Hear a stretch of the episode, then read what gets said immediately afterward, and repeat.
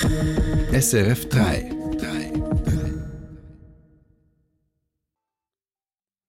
Verzweiflung im Gazastreifen. Bei einer Hilfslieferung kam es zu Ausschreitungen mit über 100 Toten. Die Schweiz und das CO2-Gesetz. Die Parlamentsdebatte zeigt, dass bei den Klimazielen noch diverse Punkte umstritten sind. Und Wladimir Putins Rede an die Nation. Nicht der Krieg stand im Fokus, sondern innenpolitische Versprechen. Das ist Info 3. Mein Name Rebecca Filiger. Die Menschen im Gazastreifen drohen zu verhungern, warnt die UNO.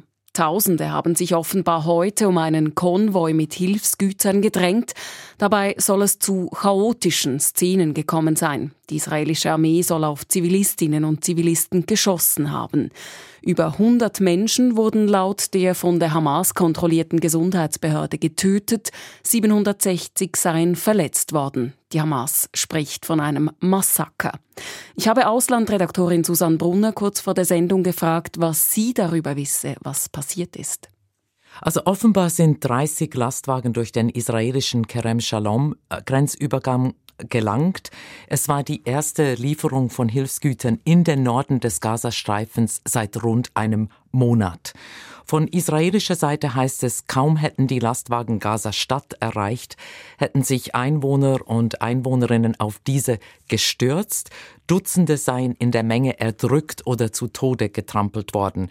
Die Lastwagen seien auch beschossen und geplündert worden und die israelischen Soldaten hätten erst geschossen, als sich die Menge ihnen bedrohlich genähert habe. Das ist allerdings noch keine offizielle Angabe. Offenbar Medien zitieren Behörden, israelische Behörden, die nicht genannt werden wollen.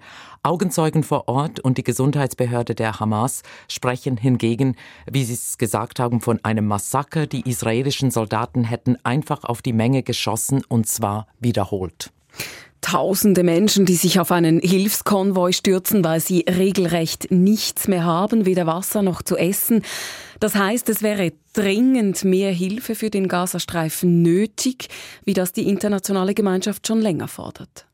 Die Zahlen zeigen es, mindestens ein Viertel der Bevölkerung im Gazastreifen ist akut am Verhungern, sagt die UNO.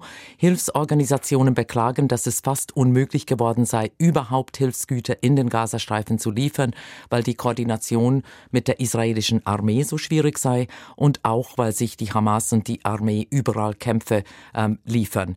Israel sagt, die Hamas und kriminelle Banden würden die Hilfsgüter stehlen für sich oder sie, um sie auf dem Schwarzmarkt zu verkaufen. So oder so, nach bald fünf Monaten Krieg ist es klar, dass die öffentliche Ordnung zusammenbricht. Erst recht, wenn die Menschen am Verhungern sind. Auch die USA haben heute nochmals mit Nachdruck mehr Hilfslieferungen für die eingeschlossene Bevölkerung im Gazastreifen gefordert. Die Einschätzung von Auslandredaktorin Susanne Brunner. Zu den Nachrichten und Thomas Fuchs. Der Aargauer Ständerat Thierry Burkhardt stellt sich für eine weitere Amtszeit als Präsident der FDP zur Verfügung. Burkhardt ist seit vier Jahren Präsident der FDP Schweiz. Außerdem gab die Partei bekannt, dass Jonas Preuer, ehemaliger SRF-Moderator und Chefredaktor der NZZ am Sonntag, Generalsekretär der FDP werden soll. Die FDP-Delegierten wählen das Präsidium und den Parteivorstand im Juni. Die Angestellten des Mikrofleischverarbeiters Mikarna in Ecublan im Kanton Waadt sind in einen Streik getreten. Grund ist die geplante Schließung des Standorts mit 84 Arbeitsplätzen. Die Gewerkschaft Unia fordert die Geschäftsleitung auf, sich an den Verhandlungstisch zu setzen. Die Migro gibt dagegen an, die Unia sei kein Sozialpartner der Migro, deshalb sei sie für die Verhandlungen nicht relevant. Mit anderen Sozialpartnern hätten Gespräche stattgefunden. Es sei auch ein Sozialplan ausgehandelt worden. Mikarna will den Bereich Fleischverarbeitung künftig auf wenige Standorte konzentrieren. Info 3 wie kann die Schweiz in den nächsten Jahren ihre Klimaziele erreichen? Nach dem Nein zu einem neuen CO2-Gesetz vor drei Jahren sucht das Parlament eine pragmatische Lösung. Dabei sind aber noch diverse Punkte umstritten, zum Beispiel, ob sich die Schweiz ein fixes Ziel setzen soll, wie viel CO2 im Inland reduziert oder kompensiert werden soll. Bundeshausredaktorin Christine Wanner. Ein kurzes Wort zu Beginn. Der vorliegende Gesetzesentwurf ist kein großer Wurf, stellte Ständerat Damian Müller von der FDP fest. Damit nahm er vorweg, was sich danach im Ständerat abspielte. Ambitionierte Vorgaben auf dem Weg zum Klimaziel, wie sie der Nationalrat will, fielen durch. Das fixe Inlandziel, Vorgaben zum CO2-Ausstoß von Neuwagen oder staatlich geförderte Ladestationen für Elektroautos. Doch der Reihe nach. Bis 2030 soll die Schweiz ihren Treibhausgasausstoß halbieren. Wie der Nationalrat, so will auch die politische Linke im Ständerat drei Viertel davon in der Schweiz reduzieren oder kompensieren. Maya Graf von der Grünen Partei. Es ist eine glaubwürdige Klimapolitik und wir können sie hier in der Schweiz gewinnbringend umsetzen. Doch die bürgerlichen Kräfte hielten es eher wie Jakob Stark von der SVP. Die CO2-Reduktion ist eine weltweite Herausforderung und sie ist überall gleich wertvoll. CO2 kennt bekanntlich keine Grenzen. Somit war das festgeschriebene Inlandziel vom Tisch. Bei den Vorgaben für neue Autos bremste der Ständerat ebenfalls. Er will im Gegensatz zum Nationalrat nicht strengere Vorgaben zum CO2-Ausstoß machen als die EU. Zudem ersetzte die kleine Kammer ein Wort auf Anregung der Automobilbranche und entlastete sie gleich ein zweites Mal, wenn es um ihren Beitrag zu weniger Treibhausgasen geht. Umweltminister Albert Rösti. Mit dieser Ergänzung erneuerbare Treibstoffe gibt es einfach eine gewisse Verwässerung. Das kann politisch gewollt sein. Wir sind der Auffassung, nachdem wir die Beimischpflicht jetzt rausgestrichen haben, sollte das nicht noch zusätzlich hier zu einer Erleichterung führen. Genug Blumen seien das nun für die Autobranche, protestierte die Linke. Weiterhin nichts wissen will der Ständerat von Staatsgeldern für Ladestationen für Elektroautos. Der Nationalrat will dafür jährlich 20 Millionen Franken einsetzen.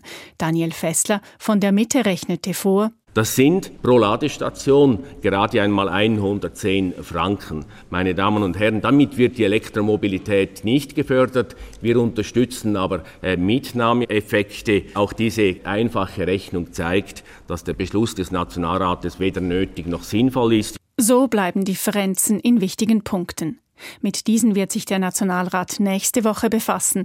Erklärtes Ziel ist es, das CO2-Gesetz in dieser Session fertig zu beraten, damit es auf Anfang nächsten Jahres in Kraft treten kann. Weitere Nachrichten. Die beiden gesuchten ehemaligen RAF-Terroristen Ernst Volker Staub und Burkhard Garweg sollen sich in Berlin aufhalten. Das gaben die Behörden bekannt, nachdem Anfang Woche die Ex-Terroristin Daniela Klette in der deutschen Hauptstadt festgenommen wurde. Deshalb würden nun die Fahndungsmaßnahmen in und um Berlin verstärkt, teilte das zuständige Landeskriminalamt mit. Weiter schreibt die Behörde, in der Wohnung von Daniela Klette in Berlin-Kreuzberg seien auch Kriegswaffen gefunden worden, darunter eine Kalaschnikow, eine Panzerfaustgranate und Sprengmittel. Die EU-Kommission hat rund 137 Milliarden Euro für Polen freigegeben. Die EU hatte die Unterstützungsgelder eingefroren, weil sie Bedenken über die Rechtsstaatlichkeit in Polen hatte. Nun aber habe Polen wichtige Meilensteine in Bezug auf die Unabhängigkeit der Justiz erfüllt teilt die EU-Kommission mit. Bei dem zurückgehaltenen Geld handelt es sich um Corona-Hilfen über 60 Milliarden Euro sowie um 76,5 Milliarden aus einem Fonds, mit dem der Lebensstandard unter den EU-Staaten ausgeglichen werden soll. Und eine Meldung vom Fußball. Der französische Nationalspieler Paul Pogba wird wegen Dopings für vier Jahre gesperrt. Das hat das zuständige Gericht in Italien entschieden, wie sein Club Juventus Turin bestätigte.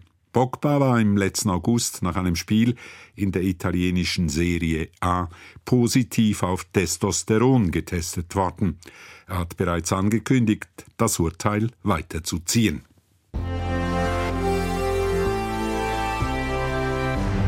Der russische Präsident Wladimir Putin hielt heute Mittag seine alljährliche Rede zur Lage der Nation vor dem versammelten russischen Parlament. Die Rede dauerte über zwei Stunden und war damit die längste in seiner über 20-jährigen Zeit an der Macht. Große Ankündigungen blieben aber aus. Anstatt lange über den Krieg in der Ukraine zu sprechen, konzentrierte sich Putin auf Projekte im Inland. Das zeigt, auch ein Autokrat muss Wahlkampf betreiben. Die Analyse von Russland-Korrespondent Callum McKenzie. Wladimir Putin spricht eigentlich gerne über seinen Krieg gegen die Ukraine, aber mit seiner heutigen Rede hatte er ein anderes Ziel. Nach einleitenden Floskeln über den angeblichen ukrainischen Narzissmus und die Schlagkraft seines Atomarsenals ging Putin zum Hauptthema über. Riesige Investitionen in Bildung, Infrastruktur, Sozialwesen und sogar Ökotourismus, die er über die nächsten Jahre tätigen wolle. Einige der Projekte sollen reale Probleme lösen, die auch wegen des Krieges entstanden sind. So sprach Putin lange über die Unterstützung von kinderreichen Familien. Wie viele entwickelte Länder hat Russland eine tiefe Geburtenrate, doch der Krieg verschärft die Lage. Viele Männer sind an der Front und werden nie wieder zurückkommen. Der Arbeitskräftemangel in der Wirtschaft wird nicht mehr durch Migration wettgemacht, weil Russland aufgrund des Krieges und des schwächeren Rubels für Arbeitsmigranten weniger attraktiv geworden ist. Seit längerem versucht der Kreml mit verschiedenen Mitteln die Geburtenrate zu steigern, unter anderem mit Einschränkungen bei Verhütung und Abtreibung. Vor allem aber wollte Putin den einfachen Menschen etwas bieten, Optimismus für die Zukunft Russlands wecken, was die sogenannte Spezialoperation in der Ukraine bei aller Propaganda nicht tut. Putin wird die Wahlen in gut zwei Wochen gewinnen, daran besteht kein Zweifel. Die angekündigten Projekte laufen denn auch bis 2030, das Ende seiner nächsten Amtszeit. Trotzdem befindet er sich im Wahlkampf. Der Kreml will Berichten zufolge über 80 Prozent Wähleranteil für Putin erreichen, kann die Resultate aber nicht einfach komplett fälschen. Sonst riskiert er Unzufriedenheit und Kratzer an Putins Legitimität. Entsprechend muss sich auch der Autokrat ein wenig anstrengen, die Massen von sich zu überzeugen. Putins Problem liegt darin, dass ihm gerade wegen des Krieges das Geld für seine Investitionen fehlt. Derzeit werden 40 Prozent des russischen Haushalts in Militär und Sicherheit gepumpt. Gerade bei Infrastruktur und Sozialwesen wird darum gespart. Putins Versprechen sind also unrealistisch, solange der Krieg noch andauert. Als er über diesen sprach, schien er keineswegs von seinem vagen Ziel der Entnazifizierung der Ukraine abrücken zu wollen. Es bleibt die Frage, ob Putin also damit rechnet, den Krieg bald zu gewinnen. Oder ob er, wie in Wahlkämpfen üblich, Dinge verspricht, die er nie gedenkt umzusetzen. Fehlen uns nur noch die Wetteraussichten und die Börsendaten von SIX. Der Swiss Market Index liegt im Moment bei 11.447 Punkten plus 0,3 Prozent. Der Euro wird zu 95 Rappen 33 gehandelt und der Dollar zu 88 Rappen 16. Das Wetter in der Nacht und morgen bewölkt und vielerorts Regen oder Schnee bei maximal 10 Grad. Das war Info 3, heute produziert von Michel Scherer, Thomas Fuchs und Rebecca Filiger. Unsere Sendungen gibt es alle auch zum Nachhören, zum Beispiel auf der Play SRF App.